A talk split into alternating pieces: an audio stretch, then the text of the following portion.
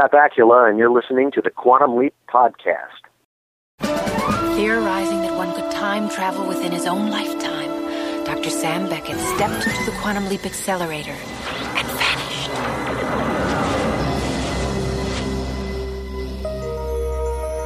He awoke to find himself trapped in the past, facing mirror images that were not his own, and driven by an unknown force to change history for the better.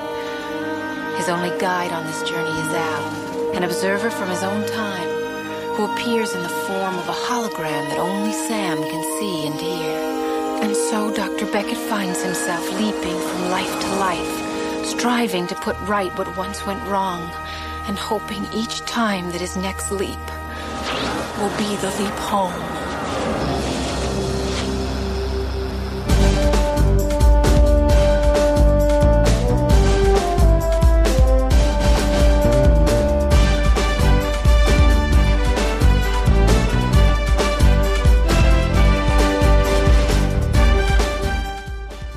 You are listening to the Quantum Leap Podcast. This is episode 101 Too Close for Comfort by Ashley McConnell. Welcome to the Quantum Leap Podcast. I'm Christopher DeFilippis. I'm Allison Pregler. And I'm Matt Dale. And today we reconvene the Quantum Leap Podcast Book Club, and we will be talking about Too Close, Too Comfortable. Matt, was that your joke? Yeah, yeah, with with second novel two twos in well, there should be two twos in the title. They missed a trick there. So so disappointing, Ashley. It was um, originally titled Too Close for Comfort, but Allison and Matt have been giving it like Fast and Furious type uh, sequel names in the threads all week. I think we had uh, the number two, close, and then comfort spelled with a four where the With F a should four. be. Yeah. I like too close, too comfort because it's the too fast, too furious kind of thing, you know? I thought it was too close, too comfortable. too close, too comfortable.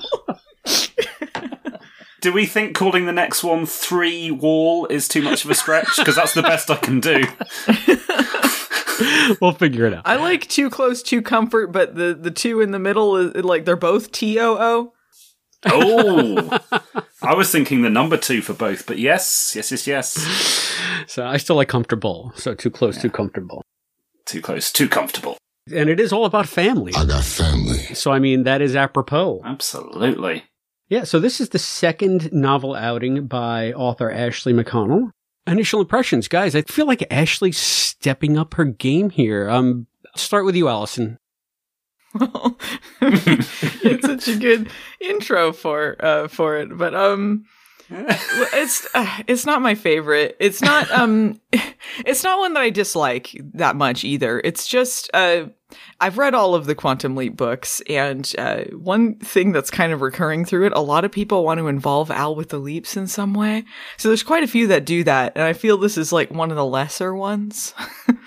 Um, I'm not really that into the the leap portion of it, to be honest, but there's lots of interesting things in it, and I think Ashley wrote it well, like usual.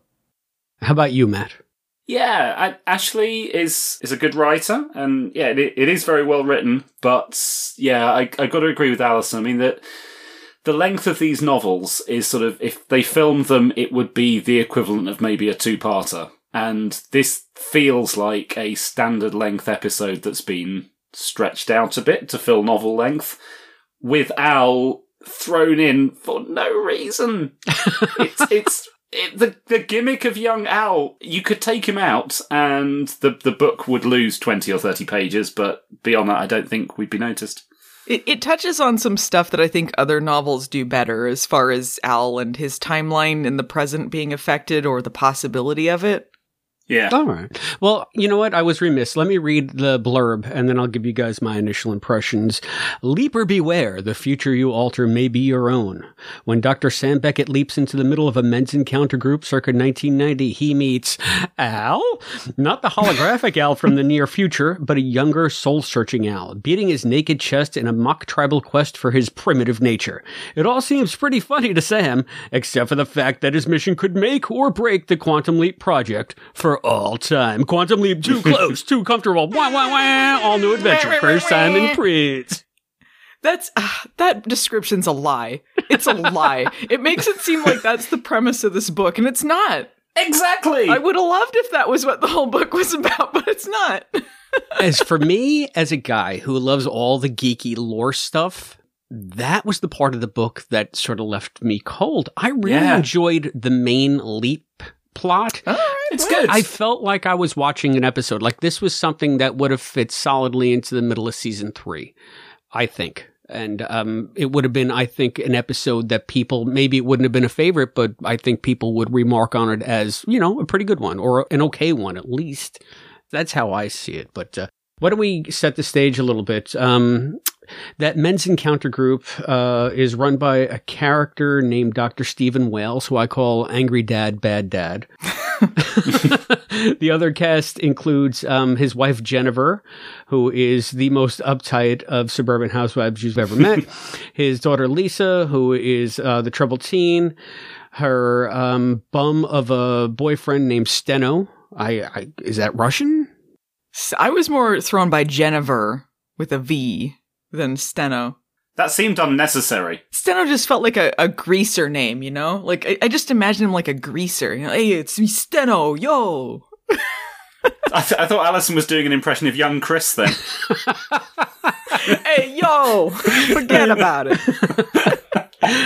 and of course, we have the leapy Ross Malachi, uh, who is a college teen who lives with the Wales. He lives above the garage like Fonzie. So that's cool. But instead of taking place in uh, the 1950s and 60s, this one takes place June 22nd, 1990 in Albuquerque, New Mexico, a mere, what, 100 miles, 200 miles from Project Quantum Leap at a time when Quantum Leap is actually being developed and being tunneled into the bottom of uh, the cavern. Sam's Magic Blue Mountain is under construction.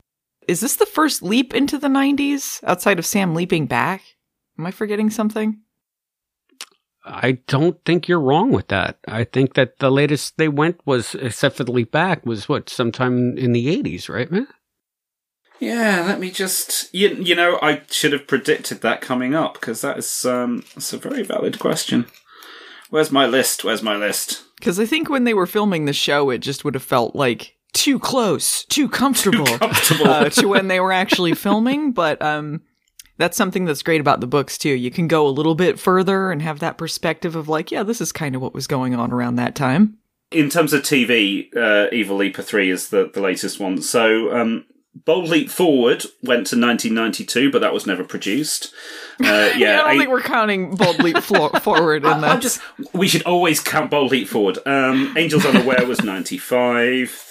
There was going to be a, uh, again, going unpublished, um, a Sliders crossover that would have been 95 as well. oh man, they made a cover for that and everything. A Leap to Die Okay, For wait, was wait, whoa, whoa, whoa, 97. Whoa, whoa, whoa, whoa. Hold, hold on, hold on. Uh, Mirror's Edge 99. Did Chris? Did you not know about the Sliders crossover comic they were going to do? Mind blown. What? You just haven't read my book, have you? Yeah. Oh, now Chris hasn't read his book. I don't have your book, Matt. I wrote the foreword, but I, I, I still don't have a copy of it. That's all right. I, I mean, I read the first two pages of Foreknowledge and just guessed the rest of it. I figured it was all just a, a Back to the Future ripoff. Yeah, Pretty I'm much, just- yeah. I mean, that's anything I write is basically Back to the Future. Yeah. So yeah, mo- most of my 1990s leaps um, are because I consider the uh, in-character advertisements to be canon. So like when when he leaps into the into a weather girl for like 10 seconds, that I consider to be 90s leaps. You're talking about the commercials. Yeah, the commercials are into canon. random people like he's on night court. You count that as a leap. yes. Do you not? Remember when they crossed over with night court for two seconds in a commercial? Yeah, yeah, yeah, absolutely. and yeah, Midnight Caller. Didn't he? Did he cross over with Midnight Caller? Anyway, um, Wow. yeah. Aside from that, if you're being normal, which I, I admit I'm not, then yes, this is this is one of the latest, one of the last leaps chronologically. so it is the first in the '90s as far as the Yes. show or the books are concerned. Yeah. Yeah. Angels Unaware and Mirror's Edge are the only other times that the, the books go into the 90s. But uh, but it, by the end of this podcast, I will have convinced you that the leap into Night Court is totally canon. I hope the one where he leaps into Santa Claus is also canon. Have you not read my book either? Yes. Uh, you know what? I did read the book, and I, I, this is coming back to me. I remember reading stuff like this. Like, do, do we need to ask if this is canon or not? yeah, you know the the funny thing is, I interviewed Matt when the book first came out, and we recently rediscovered that interview because it had been off the feed for a while. But I found a copy of it and I rebuilt it. And um, speaking to Matt back then, he considers everything canon. There's no such thing as not canon. If somebody mentions quantum leap in a sentence, it suddenly becomes canon. This podcast is now canon in the quantum leap universe. Pretty much. in, in, my defense, I uh, I've got no defense for this, but um, I, I was inspired, and I think I probably mentioned this in the interview.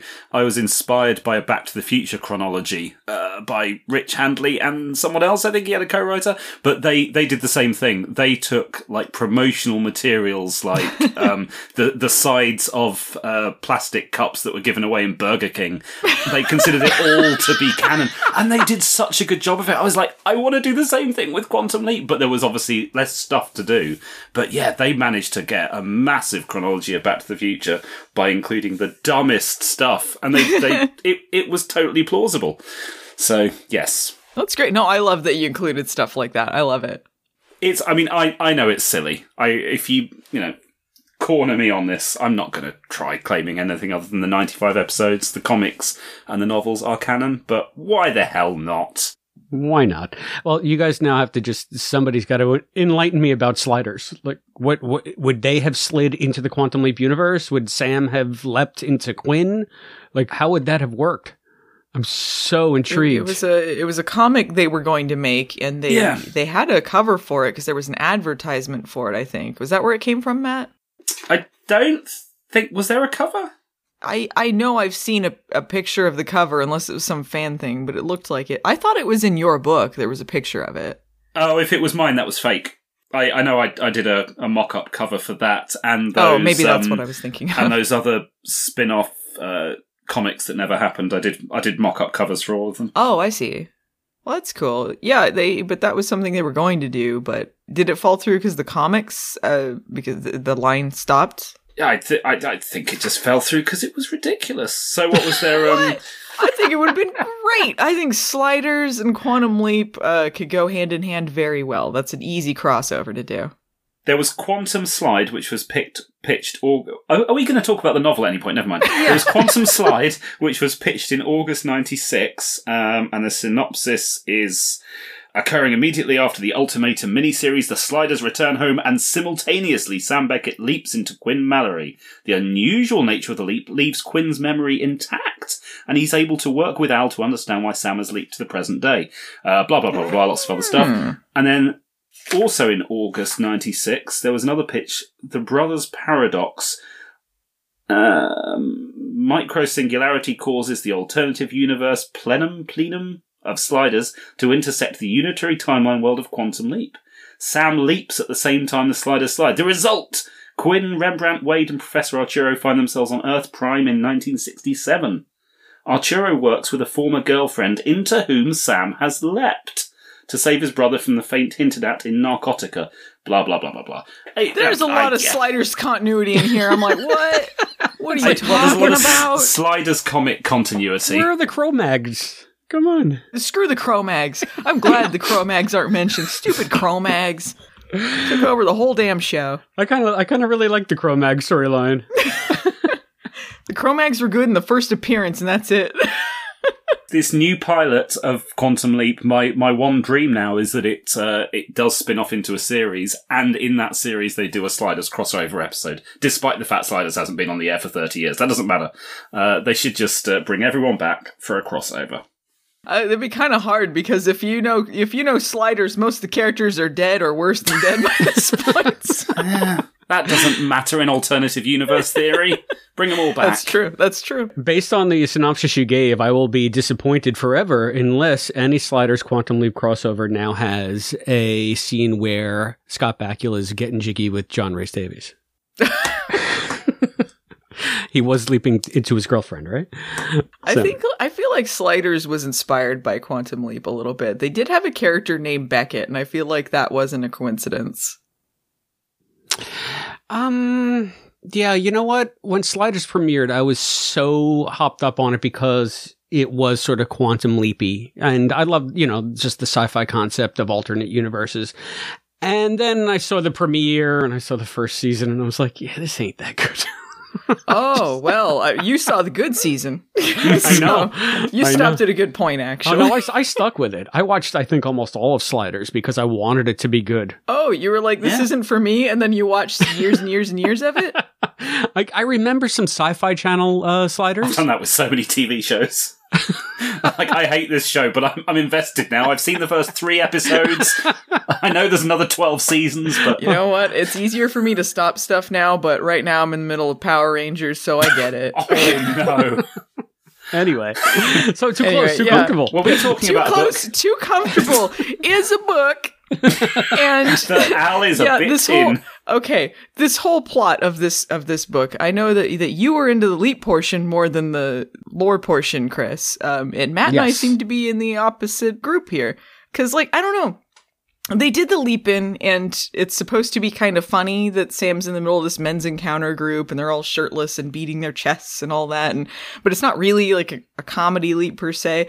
Um, I just couldn't get into any of this men's encounter group stuff. Like maybe I am not the target for this, but when it's just the whole like, what does it mean to be men, and like running around doing dances and stuff. Like I just I could not get into it, and it was it was hard for me to get behind Wales as a character. Like he was he was a real jerk. That's a really good point that I hadn't thought about when I was reading it. That this is quite a, it's a serious leap, Mm. but it has those, yeah, those comic trappings of the uh, the men's encounter group and the beating of the chest. It's set up to be a funny leap, and then it suddenly isn't. But the men's encounter group is still going on. That's kind of weird. It is like two tonally very different leaps going on at once. Yeah, like it's like the leap in was thought of like, oh, this would be a funny thing to do, but then the follow through doesn't really have anything to do with that. I guess they did that in the episodes a few times. Yeah, That's true. Come back next week for the hijinks. Oh no, there's going to be Sam's people dying. Bigfoot. Just kidding. It's a depressing Vietnam story. Psych. there is precedence. So yeah, and Yes, I, I, I think that this, I hmm, the men's encounter stuff is is pretty weak sauce, but I think that that's just how they wanted to get some comic relief in, and also have an excuse for Al to be there. I I mean that that was sort of very tenuous at best, but he's supposed to be in the men's encounter group because he's going through his is it his fifth divorce, his fifth and final divorce with I guess um someone that Ashley named Rita. Is Rita Ashley's invention or was Rita the fifth wife in the series as well? No, the fifth wife in canon is Maxine. Because there's the whole thing he talked about how his fifth wife, Maxine, looked exactly like Diane Frost in the Ah, okay. uh, Hunting We Will Go. I don't Gotcha. remember a Rita. I think the second wife was the only one that didn't have a name. So maybe this, and now this is, see, I like the leap portion of this, and I'll tell you, so maybe we can separate the two because we seem to be doing it anyway. You're right. Let's save the Al stuff. Uh, let's just talk about the main leap for a second. Was did he say Rita? Because I don't remember reading a Rita. part where he's talking He about said a Rita. Rita. I wrote it down specifically because it's like part of the lore. Oh, Chris wrote it down. It must have happened. I mean, I did read the book last night, so Yeah, I, mean, I I usually write stuff down if it feels weird, but yeah. Uh, since since Chris actually contributed to the canon, that means anything that he writes down is canon by by my rules. Chris wrote a shopping list this morning, which is canon. oh my goodness gracious. anyway, um, I could be completely wrong. Um, and Chris probably remembers more than me because he he just read the book last night. I thought it was his third wife, Ruthie, was the, around that time because this is pre Project Quantum Leap. Do you have doctor's handwriting, Chris? Is this no. possible that you No. wrote Ruthie? Oh my god! I just like I wrote the word Rita, and now I'm getting persecuted. Jesus. No, Um, I don't. I, don't- I'm not saying you're wrong. I just didn't write it down I if think that's what wrong. it was. But I feel like in my head, and granted, a lot of things get mixed up. What was in the books? What was in some fanfic Yeah. I read? What did I make up in my head? I don't know.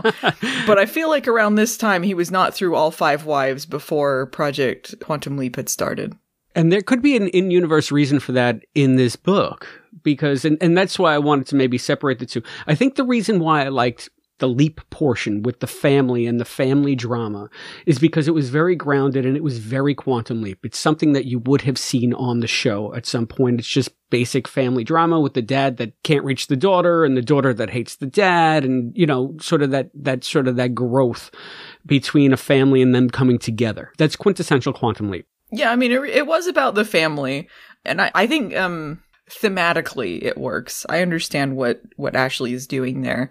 Um, I guess it was just I wasn't personally into reading about uh, an asshole dad Mm. and the dying mom and the whole cancer subplot and all this stuff, and it's it's just very heavy stuff and themes I'm not particularly into reading for 300 pages. Hmm. Not that hear they you. were badly done, just I don't know, it was just kind of rough to get into. It was tough in places. It, it was, and I think that um, you know I could just see I could see it playing out as an episode. So maybe that's another reason why I caught into it a bit more than I did the Al stuff, because compared to the Al stuff, this was very grounded in Quantum Leap, the main story with the Waleses. But then you get into the Al stuff, which is the stuff that I should love. It's like all the timey wimey stuff. It's like all the back at the project stuff and like the speculating on the nature of Sam's leaping and how it could affect their present and all that. And I found that to be confusing at best. There are some ideas that Ashley throws out in that storyline that just either don't work for me or that I just don't understand what she was getting at. Well, well, let's get into that. What are some of these things that didn't work for you? There was right right off at the bat. Sam is musing uh, because he knows where he's at. He's saying, "I could call the project right now. I could call myself if I remembered the number and say, don't get into the accelerator chamber." And then he yeah. muses about being in two places at once. And th- something about your body someplace and your soul someplace else, and there's no place. And it, it's that was confusing to me because Sam leaping into the 90s or into a time when the project existed shouldn't make a difference because he's still living along his linear timeline, even though he's back. To put in Doc Brown terms, they're not thinking three dimensionally. Just because Sam is there, he could be there 17 or 35 times. It doesn't make a difference. He's leaping into a different person each time, and he's still himself in the time that he leaps. This is literally every single episode. Uh, Yeah. is, is like this. Apart from the ones where he's not quite been born yet, but yeah, aside Yeah. from that, And I think there are two of those, right? But he would theoretically have been conceived in Yeah. those two leaps. So so we're really only talking about the leap between the states as the only televised outlier. Every other time, he is around twice. Yeah, there's there's over a hundred Scott Bakulas by the end of the show, Yeah, just leaping around at different points in his time. Yeah, and it shouldn't make a difference though. They they made they seem to make a big deal about Sam leaping into a time after his first leap. And that's where some of the confusion came for me. I mean, it is close to the first time, the closest he's been to the first time he's leaped physically and uh, chronologically. So maybe that's why it was on his mind. it is. But at one point in this book, uh, it refers to the first leap as happening in 1999, which I mean we know that's wrong. But as far as Ashley was concerned when she was writing this, he was still nine years away from actually leaping. Yeah, I guess it's uh, it's just because 1990. This is the first time he's leaped into eh, the Nine 90s. years I, I don't know. I think there were a lot of things that Ashley kind of included as some some flavor text. You know, like kind of speculate about some things. How does this work? What could he do? It crosses his mind, but it's not on the forefront. Although it is kind of important to the story in that, like, the fact Sam could affect the project is why Al is so affected in this particular moment. I don't know. It's it- the fact that they bring that up. I don't know if I'm particularly interested in reading a story where Sam tries to stop himself from leaping, but the fact it's brought up and then kind of like, eh, it's, I don't know. Well, like you say, Allison, I think it's fun to speculate on the nature of the time travel and the limitations and how Sam being in the same time period as the project might have some different consequences that we haven't seen before. But I just feel like the way she explored it was confusing at best. And it didn't make sense in universe some of the time. And wait, um, just before we continue with this, okay, um, page sixty-five. In precise, dry, lawyerly fashion, it informed him that his fifth wife's petition for the dissolution of their marriage would be heard, and therefore end in consequence. Blah blah blah blah blah. Page sixty-eight. Well, maybe he'd go back one more time, just once, to see what was going on. He'd promised the divorce mediator that he'd give it a fair shot. Now it looked like Rita wasn't going to wait and see if oh. chanting would Chanting improve their would improve yeah, their their marriage. marriage. So Alright, yeah, you got it, man. I know I wrote it down. I knew I saw it somewhere. I wouldn't. I wouldn't have pulled Rita out of a hat. I'm surprised twice I didn't notice that. I didn't notice that when I was researching this six years ago or this week. And you know, in Ashley's defense, Good spot. I don't know that you know you would have again had the internet Oh, and sure. the chronology of Al's wives and all all that stuff. I mean, it was so loosey goosey on the show that It's an obscure thing. yeah. But Anyway, anyway, I've got no issue with that. Yeah, I, I mean, I- I don't either, but I can someone tell me why Al was just so ridiculously freaked out about seeing himself? I, I think the way he reacted was a little weird and a little over dramatic.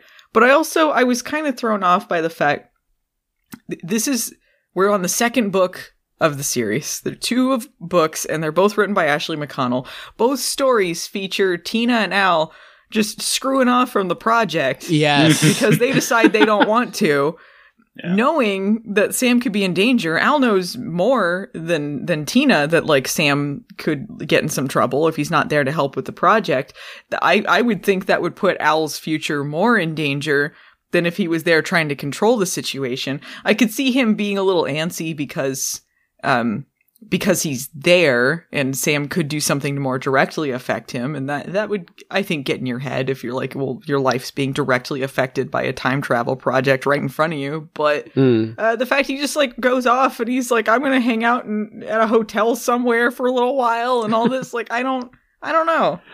I I didn't like that aspect of it either because to me that was the most out of character that Al is in this book, and he's pretty out of character for for for a bit of it. Um, granted, he's in uncharted waters, and as viewers or, or as readers, we're in uncharted waters until you take Leap for Lisa into account. And of course, it says in the front of the book this takes place before Leap for Lisa. Which it doesn't. Which it doesn't because Sam thinks about a time when he could maybe remember that Al had disappeared. Yes. Oh yeah, then that would be exactly then after that. they reference it complete. It must have been they're like, I don't know, we need to place this somewhere uh, before Leap for Lisa, I guess. But it's weird because doesn't that first page read something like if this obviously takes place before Leap for Lisa or something? It's, Yes, yeah, like like duh. It's like what? Why? Why obviously when actually the only obvious thing is it takes place after it. the timing Yeah. of the sleep Oh. is, of course, asshole. Of prior to the one recorded in the television episode of Leap Release. Lisa. I love, of course. I mean, I, I've been following Doctor Who novels for years, and whenever they do Doctor Who novels that are set between stories, they'll tell you which stories they're set between, even if it doesn't matter, just because we're fans and we like to know these things. So you kind of just would take it as one of those, like, oh yeah, we're, we're just telling you, but but it's the of course that makes it seem like what's Ashley Of thinking? Of course, why, stupid. Why is this so obvious? What's so? I, I don't know. Aside from the fact that Leap for Lisa is referenced once in the past tense. we do we do have a time to place it in at the project too. It, technically, it's a Christmas Leap for Al. Yes. It's Christmas. Isn't that nice? Is it? Yeah, there's something about like Christmas decorations or something. I think something that places it around that time. He's dressed very Christmassy, isn't he, as well? He's got mistletoe in his hat. I love I love in the books and the comics he's like way more costumey than he ever was on the Yes. show. Like he's always got to have these gimmicky kind of stuff. A dark green suit with a lighter green shirt. Okay, that's all right. A festive red tie and a fedora with a sprig of mistletoe pinned to the band. Very Christmassy. And then he, he later shows up with a, a faux leather red suit and matching fedora. Oh, snazzy. Yeah. Maybe that's why, you know, family that ties into the family thing. Family would be on his mind, you know? I got family. Okay, with the Fast and the Furious. And if you um connect it to one of the later novels, uh, Christmas is around when his dad died. So, huh? It all comes together. Oh, and in this we hear that not only is his fifth wife Rita, but his dad's name is Guido. Naming an Italian Guido. In Ashley's defense, Laura has a Guido in her family. yeah, it's not that some. I guess some Italians are named mm-hmm. Guido. yeah, I think this is the first time his dad is named. Yeah, no, I'm pretty sure this is. So it's Guido and Stoppa together again. Was it? Was Stoppa must have been his mother's side because that's Russian. I guess. Yeah, he had a Russian mom, he had an Italian dad. Is that canon that his mom was Russian? Or do we just, is that extrapolated from Stoppa? Yeah, he he says it pretty early on that like the Russian on his mother's side. He says it like in Kamikaze Kid or something. Well, one thing that um, Al being out of character and you know uh, screwing off to that hotel um, gave us was a little bit of future tech that Ashley introduces. This was, of course, before smartphones, so Al is talking to the project on a View phone that the hotel brings to him. It's V U F O N or V U P H O N. E. Yes, I love that. So Oh, futuristic. high tech! Viewphone. Wow. Imagine being able to talk to each other and see each other at the same I time. wonder if the View phones were decorated with like blue LED stars, like gas pedals and rearview mirrors and shoes. There's got to be LEDs all over the place. Blinky lights, little light up cubes. Uh, yeah, another thing after Al goes back to the project, another piece of like future tech that Ashley introduces is a hologram table in Sam's office. So it's like he could play chess like in Star Wars on the Falcon. Yeah, I did kind of like the touch of Al going into Sam's old offices. It says he has two offices. Um, and there's like details like there's an old petri dish left behind. And they talk about uh, Sam and Al's cells being used for Ziggy again, all this kind of tying in. I like the idea that petri dish is still there, like they just left everything as it was when Sam leaped. I'm wondering if Sam was populating his own cells for the neurocells for Ziggy's construction. Now he's always doing some sort of experiment, He's always down there with his black funding. playing a god. With this little petri dish. yeah, they really um, hammered home the neurocells in, in this novel and Yeah. how they connect Sam and Alan Ziggy. I think it's much more spelled out in this than it was in uh, the novel in Carny Knowledge. Another fetish that Ashley has, I guess, since Al went to Sam's um, upstairs office in the last novel, she didn't want to repeat herself, so now he has a secret downstairs office, like you said, with with all the all the secret petri dishes and crap and the hollow table. His petri dish office. I, I mean, I like those scenes of like Al that's kind of musing about stuff, and he has these conversations with Ziggy. I like him just kind of bouncing off of Ziggy.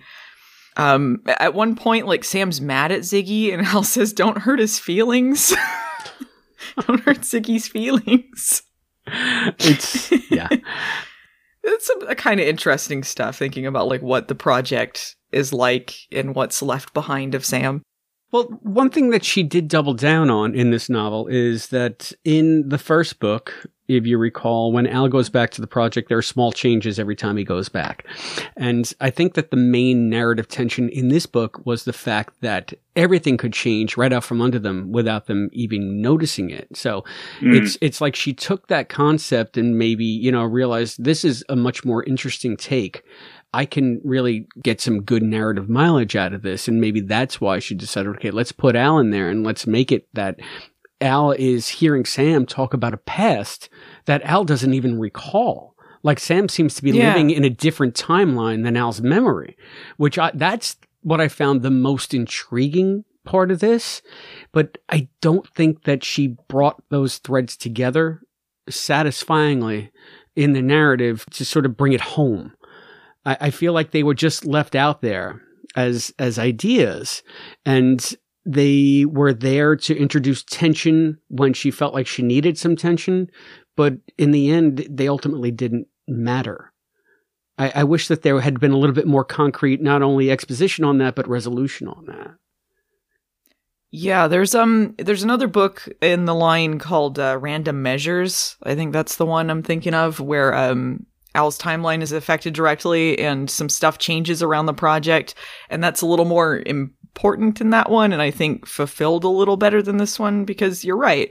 It's touched on some and that's you get little bits where you're like, oh, that's really interesting. Sam says, like, you know, that thing you used to always say, Al, and Al's like, well, I never said that. Well, it was like your catchphrase, you know, Like, what? um, that would affect you. Like, you'd be like, why is all this stuff changing? And you're just completely out of control of your life. And I get why that would affect Al, but uh, again, it doesn't really connect to too much in the end. Like, it doesn't really go very many places. Yeah, I I think it was just bringing up timey wimey for the sense of timey wimey, and I you know not everything can be Blink. I understand that, but at least give it some kind of narrative coherence. That's that's all I ask, and it's a good experiment, and there are good errant thoughts, but they never go beyond that, as far as I'm concerned. And everybody knows that Al's catchphrase is "in it a kick in the butt," Ain't this a kick in the butt? not use all your available resources. Come on. He's got a few of them. He's got Bingo Bango Bongo, Yeah. not a zip zero zilch. And apparently now, uh, Gushy, bounce me. Did you guys notice that? I love that one. Bounce He me. says, Gushy bounce me? He does.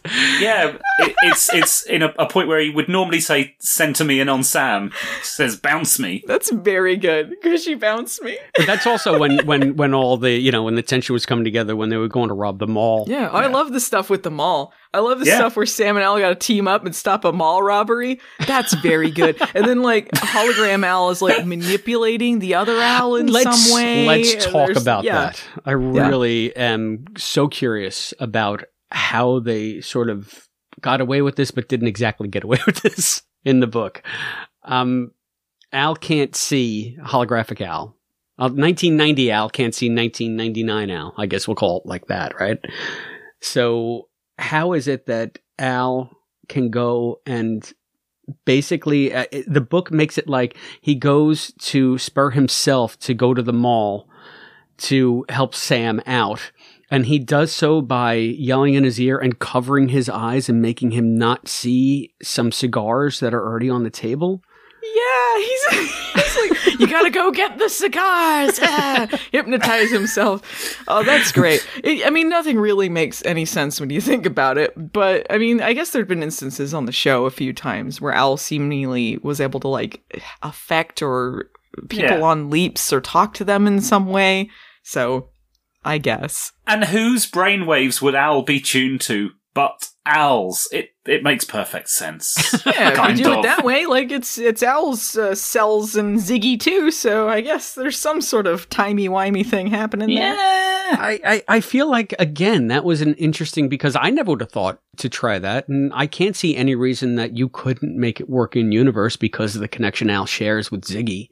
So what, what, what would have been the harm of again putting a little bit more of a bow on that of them saying, "Hey, let's give this a shot." If we do, th-, like explain it a little bit more back at the project before he tries it. Instead, they're just like, "You sure it's gonna? I don't know if it's gonna work." Center me on me. Dun dun dun. You know, Bounce me. bounce me on me, Tina. Join it. It's so good. I love it. He's he's like at the mall and he's still trying to direct like his past self over to Sam and he's like there's these like twins there and there's some something going on with these two twins that can see Al. And Sam's trying to stop the robbery at the same time, so kind of these two plots intertwining.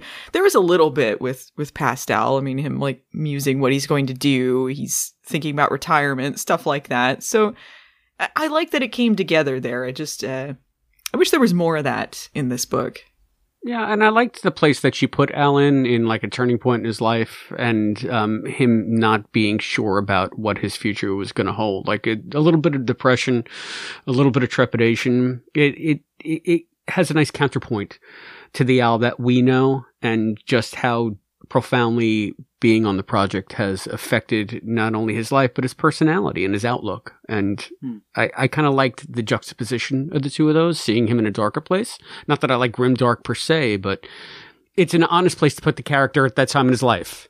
Yeah, it was nice to see more of the past, like what things uh, were going on with Al before the project. Yeah, it, it just felt so unnecessary. Felt unnecessary? Yeah, interesting and good, but ugh, unnecessary to the main plot. I just, I wish it had been a bit more carefully tied in. Would you wish that there was less of the leap going on, or there was uh, less of the project stuff going on? Which focus would you rather they were on? Tough call because I think that they were both good in their own ways. It's just that, yeah, they they were kind of vying for attention, and they could have been two separate novels with some extra meat behind each of them. I don't know. It it just it just felt like each of them were there to increase the page count. Hmm. Didn't serve either well. The thing with this leap that that really bothered me too, I think, is that so much of it doesn't really affect Sam, like who he leaped into. There's the whole thing about with with Al, but Al's not. He's a peripheral character in this story. Like he could very easily just not have been in Ross Malachi's life, and it wouldn't have made that much difference. But like Sam has leaped into this assistant for this Doctor Wales guy, and he lives above them. But he's not like. It's not like any of this stuff really affects his character. So No. it, it just feels like Sam's distanced from what's going on. Yeah, they even make it a point to say that his character is just hunky dory. You know, he gets married and he writes. I don't know what what it was, like newsletters or something like that. It was it was very like a very humdrum existence. Like he, there was no stakes for the leapy at all.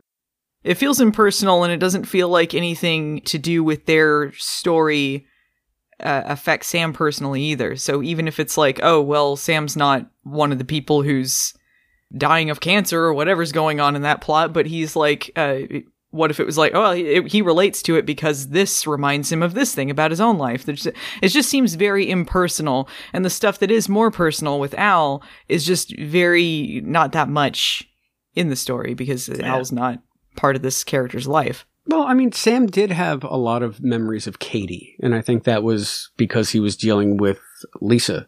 You're right. I think the things, the stuff with Steno would remind him of um, Katie's abusive husband. But I mean, but that was all. That was all. I'm trying to think. Now you got me on a tangent, trying to think of leaps in which the leapee was just there. Like Sam leaped in so that he could affect somebody else's life, and it wasn't about the person he had leaped into. There had been ones like that, like uh, Animal Frat was kind of like that. There was something at the end about the guy he leaped into, but most of it was about um, Yeah. the other woman uh, that he had to stop the bomb and all that. Um, there's stuff like that, but he kind of when it's leaps like that, usually it's like he's leaped into an unusual character. There's some situation Sam's placed in where it's like, how do you get this character involved in this situation and and all of that. And it, Ross Malachi is just not, or Malachi or however you pronounce it. He's just not a very interesting character. He's just an average dude. You know what I'm thinking? Song for the Soul could be another example of that. He's part of the girl group. He's part of the trio, but Yeah. you know, you don't really get into the, the woman that he leaped into. You get more into the family drama of the preacher and, and his daughter. This story is kind of similar in some ways with that, isn't it? You got to bring the the father and the daughter together again. Yeah, yeah. Um, the only difference between the two of these is Song for the Soul can make you cry. yeah, no, th- no emotional connection with this. None no of- no. emotional connection at all. It's just a jerky Nah. dad who doesn't Yeah. want to listen, um, and he's too focused on his own stuff and not paying attention to the fact his wife is dying of cancer, his his daughter is getting involved with this shitty guy. Like, there's just a lot of crappy stuff going on, and. I didn't like this Stephen Wales guy. I get that was the point, but there's a lot of stuff focused on him, and he's not even interesting jerk. He's just a boring jerk. That's the thing. If you, if you're gonna have an antagonist as like the the main focus, it's got to be something. There's got to be something interesting and engaging about them. But yeah, you just kind of want him to get out the way and let's look at the other characters for a bit. Yeah, I, I, you guys aren't wrong. I mean, a lot of this was was sort of by the numbers, very basic, and I don't think it's fair to compare anything to "Song for the Soul." I mean, it's one of the most wrenching, emotional, spectacular quantum leap episodes of all time. Too close for comfort's fine. it's absolutely fine. There's some similarities, but it's not like the stories are exactly the same or anything like that. There's just some similarities there, I guess. Can I highlight something just because I, I feel we we- we're all being quite down on Ashley and the the story here, and we all agreed at the start she's she's a good writer. It's just maybe there's issues with this story. I and I was looking at um an interview she gave in Quantum Quarterly in '94, where she said she wanted to do a novel about a quiz show, but the comics were already doing that. So she said I had to come up with a replacement idea in about five minutes flat, literally. So to be fair, she was under pressure. I mean, I, I don't know how quickly the novel world turns around. I don't know. Would, would Ginger really have said, right, you got five minutes, come up with a new plot, or we'll get another writer in. There's a guy out there called Chris that's trying to. The pitch probably was the stuff with Al, and then she had to come up with some Exactly. filler stuff in between.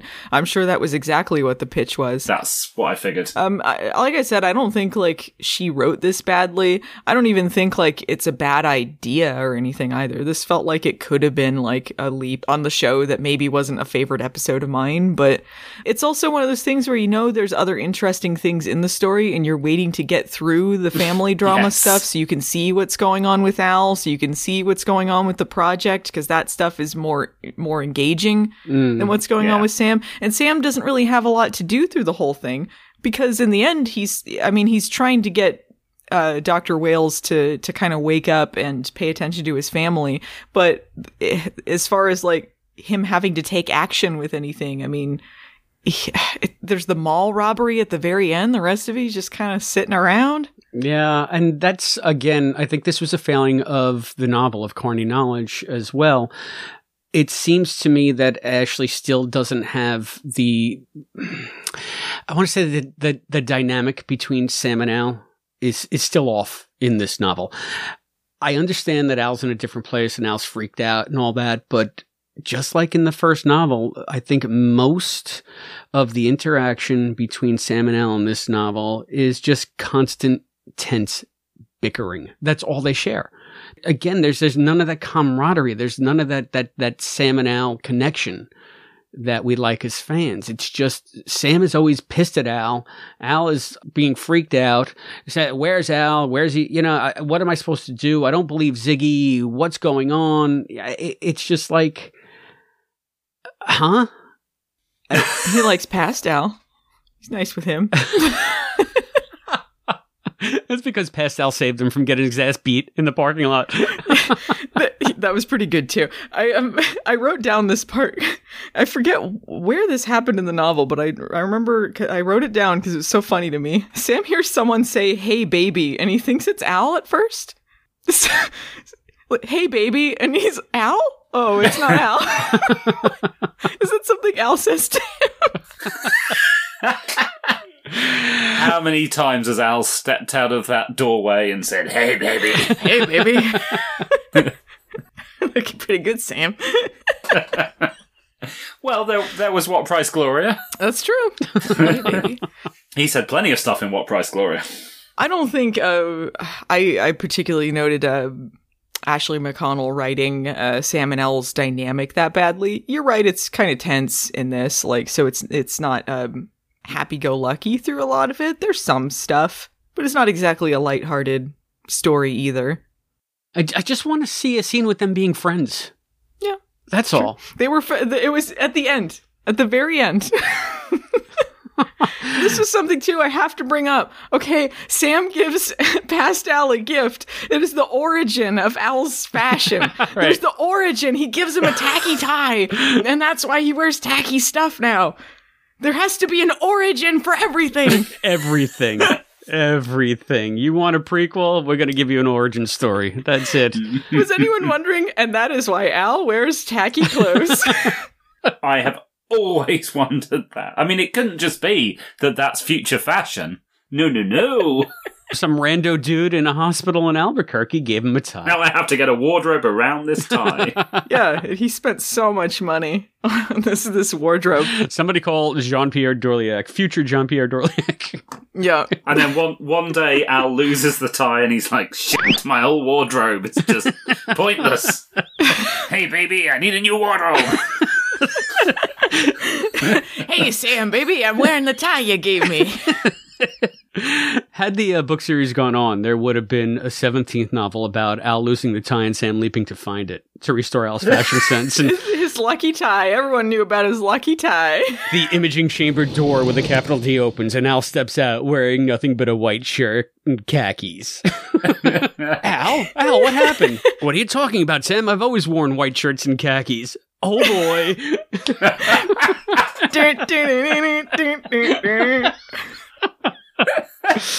Oh. so we were talking about a book. This whole ending of this book was so good. They're stopping the robbery at the mall, and then Al gets shot in the arm. Ah, the drama, the absolute drama of the whole thing. And then they're at the hospital together, and they have to convince Dr. Wales to wake up.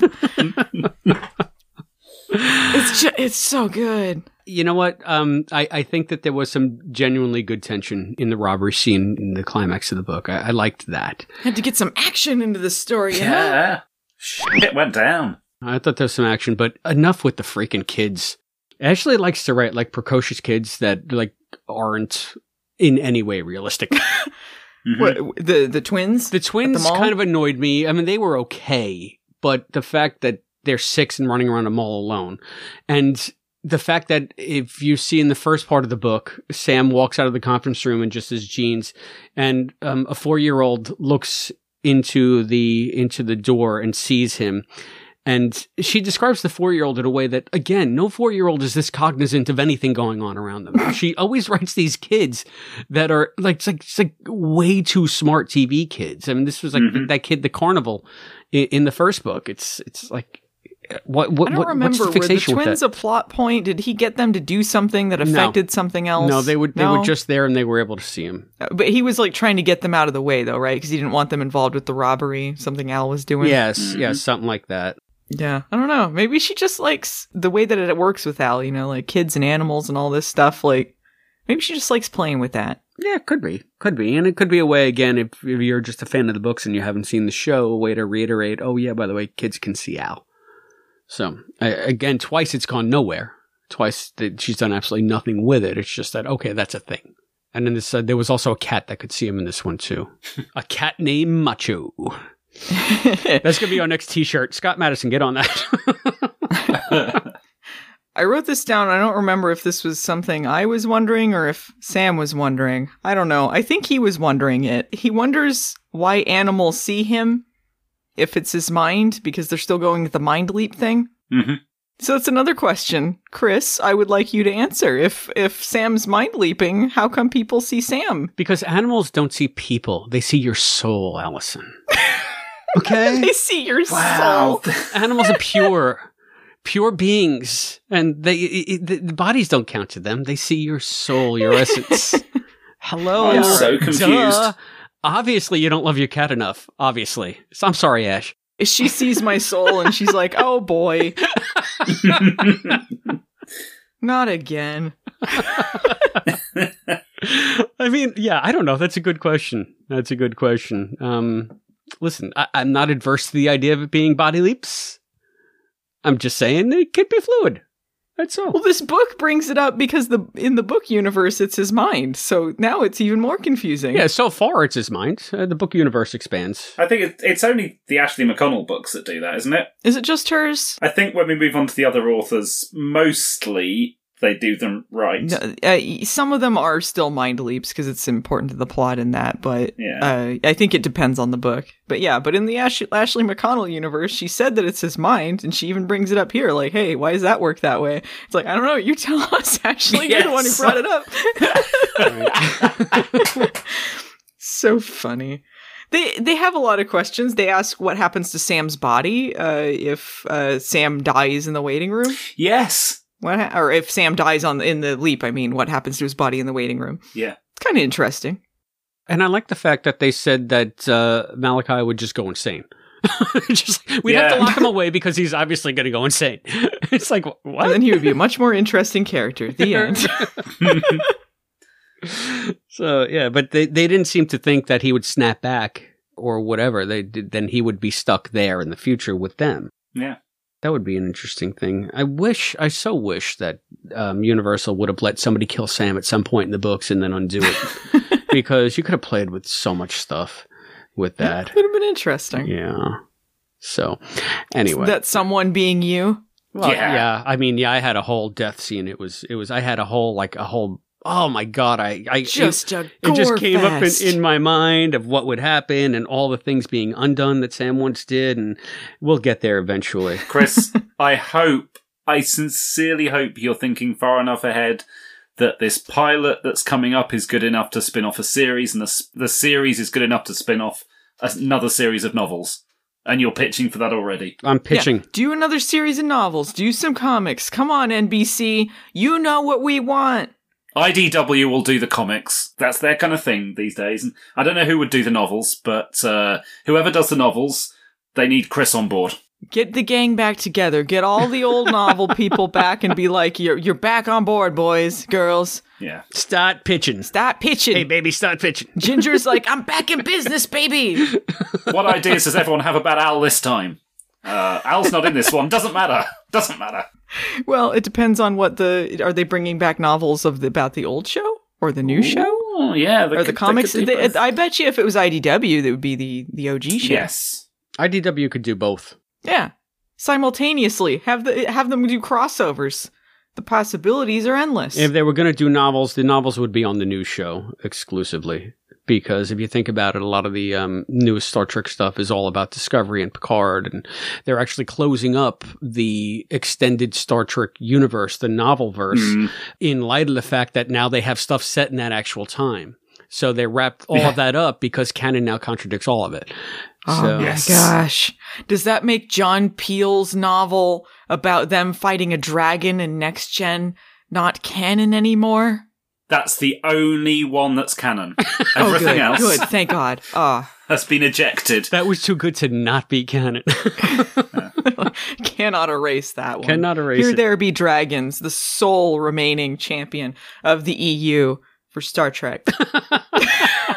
Sorry, we Hey, were what's talking about a with book. this book? Go. We're going off on so many tangents. Wah, wah, wah, too close, too comfortable. We're like Al, where we keep running away from the plot. I feel like most of this is my fault. I'm just bored of talking about this book. I'm sorry, guys. All right, here's here's I have a few notes. These are minuscule things that don't need to have extended conversations. Um, Try us. they do state that Sam remembers some things one leap and not the next. I know Yeah. that's something that we had like Mhm. talked about before. Like this more concretely states that it's just sort of whatever. Yep, it's a hodgepodge, a haphazard Yeah. hodgepodge. That's the way I always looked at it in the series too. So Yeah, it definitely was just eh, whatever. uh, there's also uh, the multiple spellings of Gushy. hmm Gushy's spelled different in this one. They have a U instead of two O's. hmm, And that was like that in the scripts for the show too. They would switch around between the two of them. Not consistent. Yes. I distinctly remember, and you, if you bother to read the book, Chris, um, there, there is a page where I, in a footnote, I explain what I consider to be the canon spelling of Gushy, and literally counting out the number of times each spelling is used. So the, the one with two O's is the most common one. I do some complicated maths. I believe that was Dennis Wolfberg's preferred spelling of it too. I believe someone asked him at some point or he stated it at some point. That's not as important, but okay, that's, that's a tertiary resource, Allison. But that's all right. That's fine. It, it's just the the amount, then it wins out whatever Yes. the spelling was. But it, it's both the same way. So two O's. Canon spelling. yeah. it's kind of Beckett with one C and two. Now we have the the gushy conspiracy, I guess. See, and you th- you thought these notes weren't going to bring discussion. Uh, just my last note. Um, Al's speaking a bunch of Italian in this. I feel this is something the books emphasized very much. The fact that he spoke Italian, and the show seemed to kind of forget after that. The double identity episode, basically.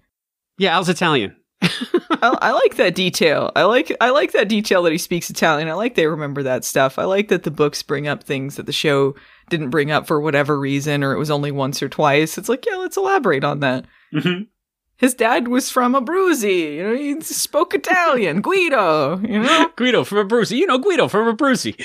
yeah. I don't know. It's just kind of nice, and I think like the novels remembered that more often. He works in the oil fields. Guido from Abruzzi. He's salted the earth. He puts his kids in orphanages.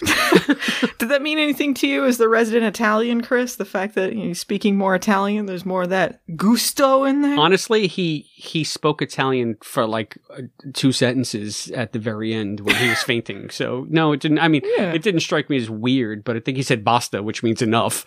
Uh, basically, Yeah, because he's, he's- yelling at he's uh, he's yelling at Wales. And um, I think the other one was "If you're gonna dance, dance." And Al translated himself for Sam that way. He's throwing. They're throwing a little flavor, a little bit of that chili, a little bit of that. well, at least he wasn't the a gangster. spicy meatball. I like know? it. I like it. He didn't. He didn't threaten to kill somebody. so banga banga banga. and all that. Joey, Joey, Joey. Anyway, I was just looking in my book. Gushy is spelled with two O's. The conspiracy deepens. I know because I was just looking in mine and seeing the, the listing of the different spellings. Oh, and speaking of, um, you didn't read my book. I didn't read your book. I'll read your book when you listen to an episode of the podcast. How's that, Matt? oh, catty! this podcast sucks. I only listen to decent stuff. Uh, and now for my next trick, I'm going to list the, all the different spellings of gushy. Is there more than two? No, there, there is there is only the two, but I, I could list out uh, the different places that it's spelt differently, but I won't. Just refer to page six three six of Beyond the Mirror Image. Yeah, everyone, get out your book. And if you haven't bought it, that one analysis is worth every penny of the cover price. Yeah. And since everything I write regarding Quantum Leap is now canon, there's also a spelling Y O S H I. oh. Good old Yoshi. That's a deep cut. Go back and listen to our Leap Day special. Anyway, um, guys, I don't know that I got any more to say about too close, too comfortable. You want some final thoughts? yeah, why not? yeah, let's do it. Allison, This is uh it, there's a little bit sprinkled in this. Um I didn't hate the book. Ashley McConnell's a good writer, but uh just not really into the the leap situation overall. okay. How about you, Matt?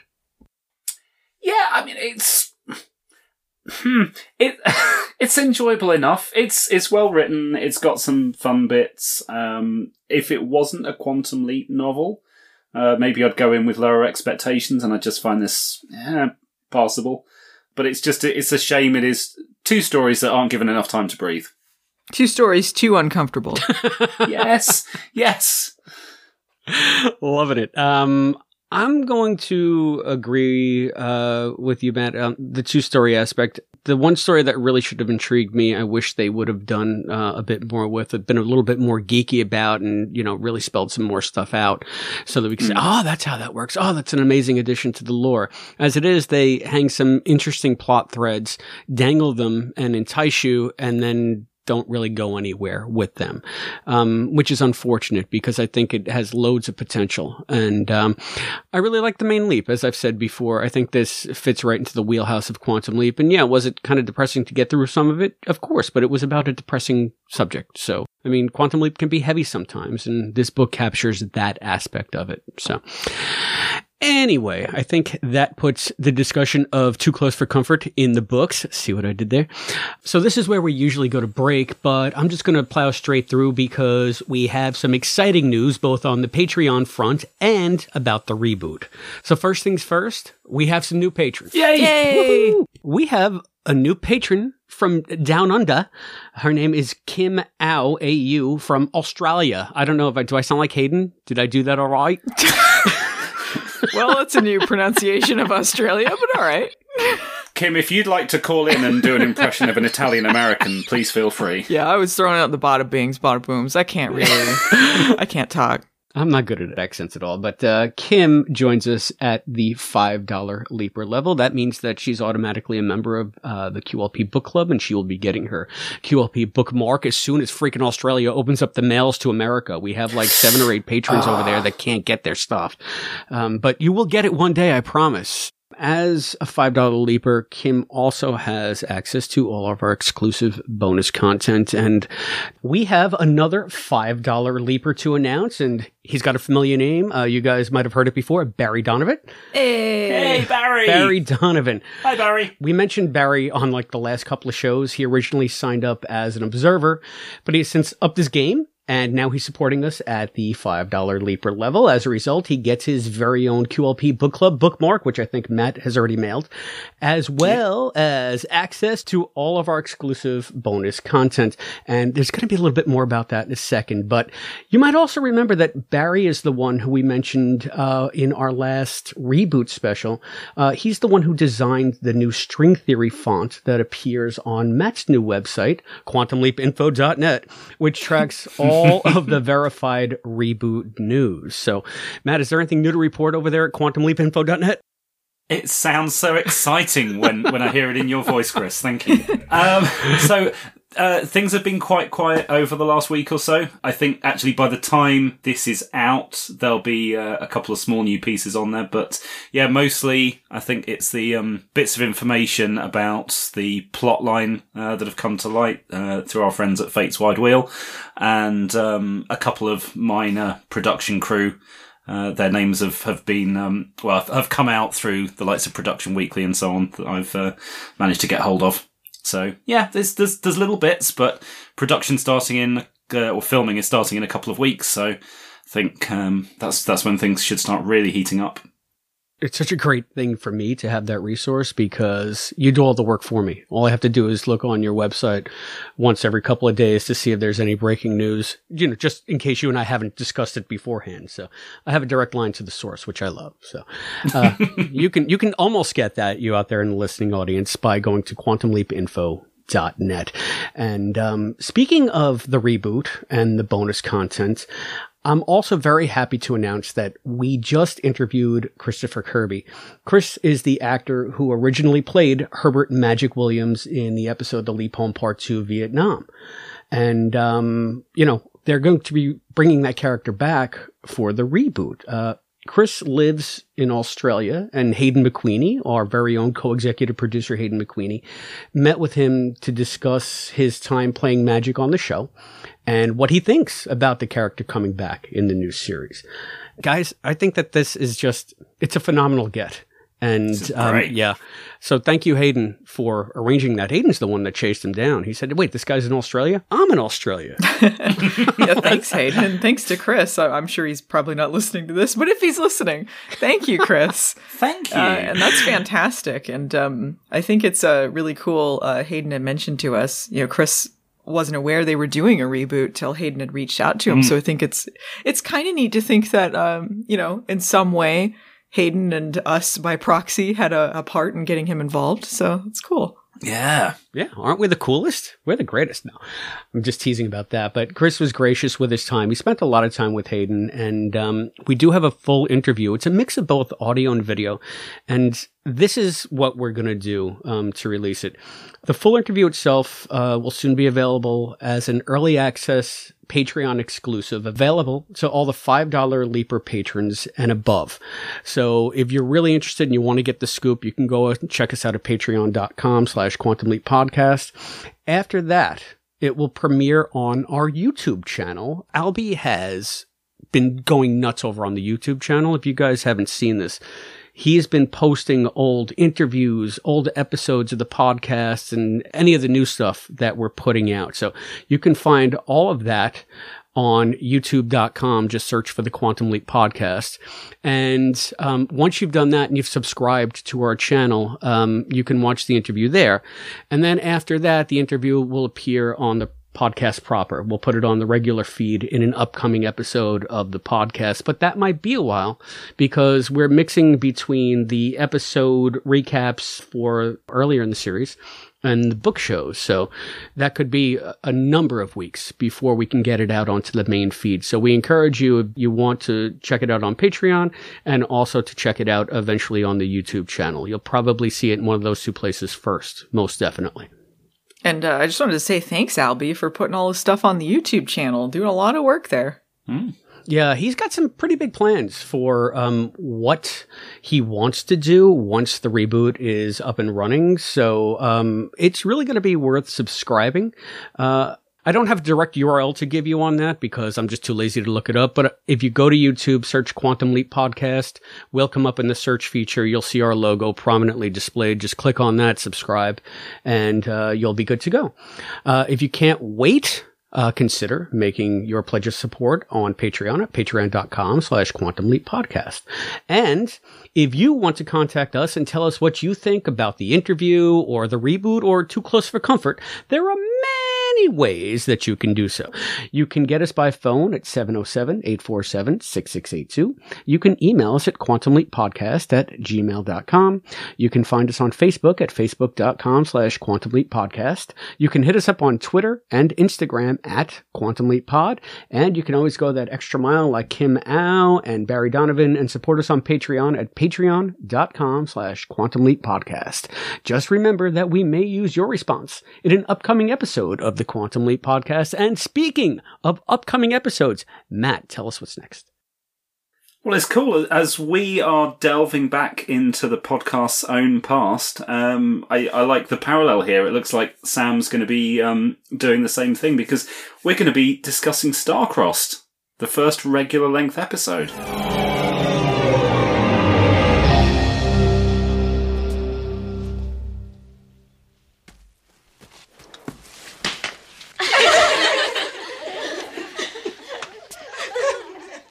Now all I have to do is figure out who I am, where I am, and why all these young women are staring at me as if I were Tom Cruise. So th- did that win the poll? Is that what? Yep, Starcrossed won the poll. So people Yeah. just want an order. They don't want. They Well, don't want jumping around to "Thou shalt not." It's funny Well, you say that. we'll see what happens when we get up to Thou Shalt Not. Does it get skipped?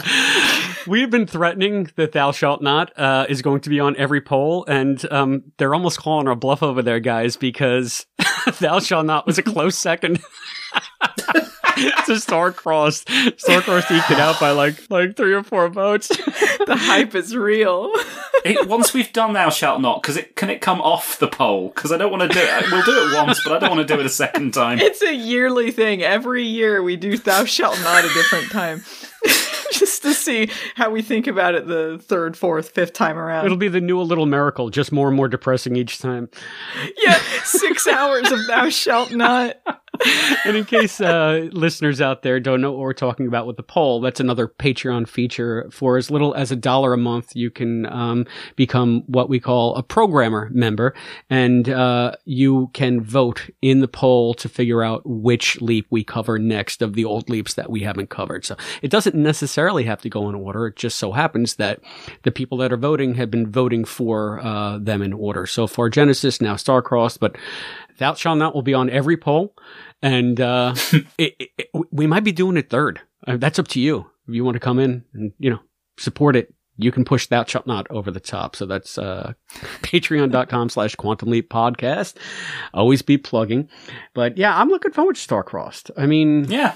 that's uh, again first like genuine like leap, leap. So Yeah. and can't go far wrong with Teri Hatcher either. I'm looking forward to that. Until then, I have been Christopher D. Philippus, I've been Allison Pregler. And I've been Matt Dale. and we'll see you next time. Thank you for joining us for this episode of the Quantum Leap podcast, hosted by Allison, Matt, and Chris, with voice talent and contributions from Hayden McQueenie and Zoe Dean. Visit us at quantumleappodcast.com. To support the show, please go to patreon.com slash quantum leap podcast. The executive producer of the Quantum Leap podcast is Albert Burge. Christopher D. Philippus and Hayden McQueenie are the co-executive producers. Morgan Felden, Charles Allen Gossard, and Ben Kirkham are the producers. The thoughts expressed on this podcast are those of the individual and do not necessarily represent those of the Quantum Leap podcast, its partners, or affiliates. The Quantum Leap universe and all it contains is the property of Belisarius Productions and Universal Television. The Quantum Leap podcast is not affiliated with Belisarius Productions or Universal Television, and no copyright infringement is intended. Please visit baronspace.com for this and other amazing content. The Quantum Leap podcast is a Baron Space production.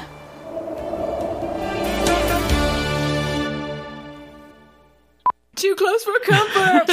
Too close, too comfortable.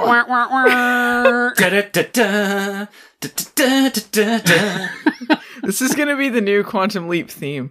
We gotta record it and then send it to them. You got all the connections, Matt. You know how to contact the casting directors.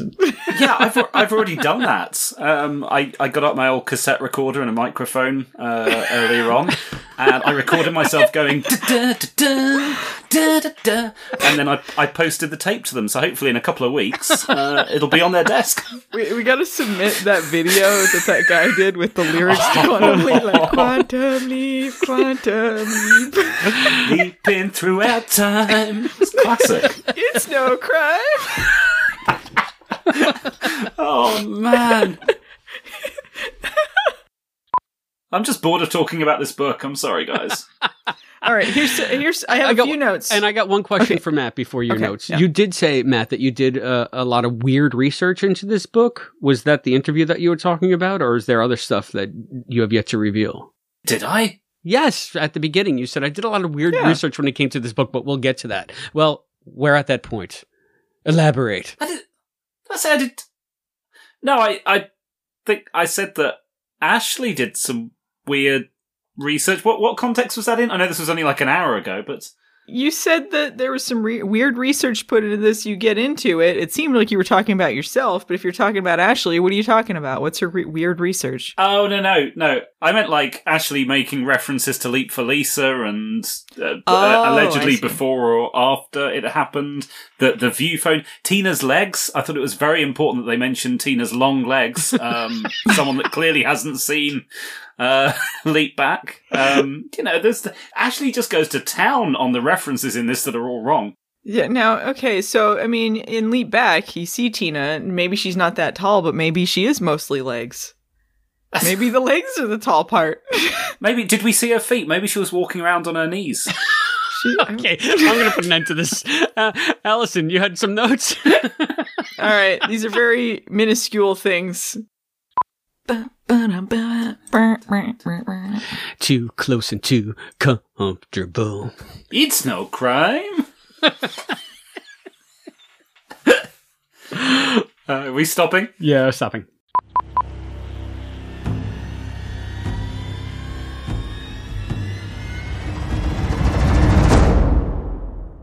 Pounce me on me. Tina, join in.